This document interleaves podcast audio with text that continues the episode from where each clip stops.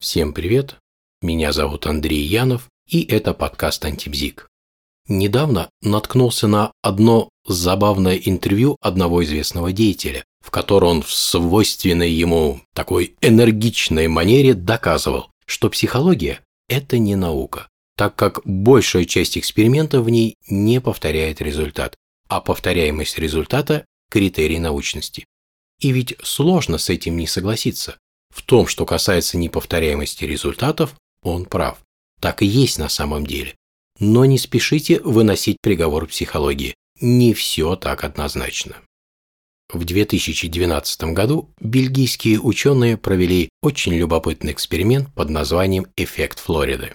Суть этого эксперимента заключалась в том, что испытуемым раздавали два типа карточек с грамматическими заданиями. В первом типе карточек содержались слова, которые были нейтральными. Во втором типе карточек были слова, которые имели то или иное отношение к старению. Например, седина, морщины и штат Флорида. А при чем здесь штат Флорида? Как известно, Флорида – это штат, в который традиционно переезжают жить пенсионеры. И вот испытуемые должны были выполнять эти грамматические задания, которые были указаны в карточках, и при этом идти. И, как и ожидалось, те испытуемые, которые получили карточку, где были указаны слова, имеющие отношение к старению, начинали ходить медленней. Почти так, как это делали старые люди, как это делали пенсионеры. Но вскоре обнаружилось две проблемы.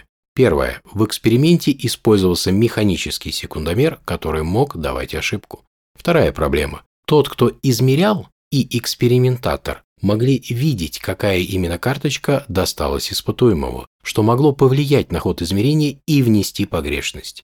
Вскоре эти факторы были устранены. Поставили автоматические лазерные датчики в начале и в конце пути. Те, кто раздавал задания, ничего уже не знали про суть эксперимента, и задания теперь выдавались в закрытых конвертах. И что же? Эффект Флориды исчез. Люди шли по коридору теперь с одинаковой скоростью, независимо от того, какая карточка им попалась, то есть со словами про старение, либо нет. Затем эксперимент решили повторить. На этот раз добровольцам, которые давали задания испытуемым, подробно рассказали о сути эксперимента, специально объяснив, что те, кто получил карточку со словами про старение, должны идти медленнее. Добровольцы также знали, какую карточку кто получил. При этом добровольцы общались с испытуемыми по строгому протоколу, который полностью исключал какие-либо намеки на проверяемую гипотезу. Также, что не менее важно, их попросили продублировать измерения, сделанные автоматическим датчиком, используя обычные механические секундомеры, которые управляются просто нажатием кнопки. И что же? Добровольцы, проводившие эксперимент, фиксировали механическим секундомером более медленную ходьбу в тех случаях, когда испытуемые получали карточку со словами про старение. Любопытно, что некоторым добровольцам специально сказали, что испытуемые с карточками со словами про старение должны идти быстрее. И те, конечно же, получили соответствующие измерения.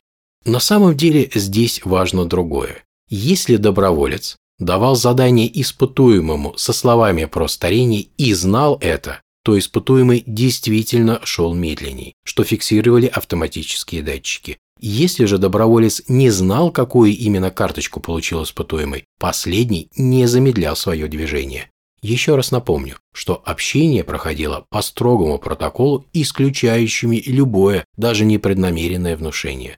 В итоге выяснилось, что все дело в бессознательной передаче информации от добровольца к испытуемому.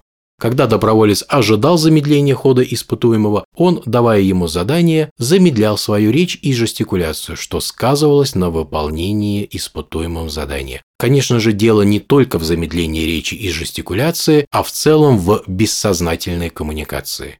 Какой из этого можно сделать вывод? Многие эксперименты, которые невозможно повторить с тем же результатом, на самом деле говорят вовсе не о ложности психологии как науки, а о многих факторах, влияющих на конечный результат, которые, к сожалению, не всегда экспериментаторы в состоянии просчитать.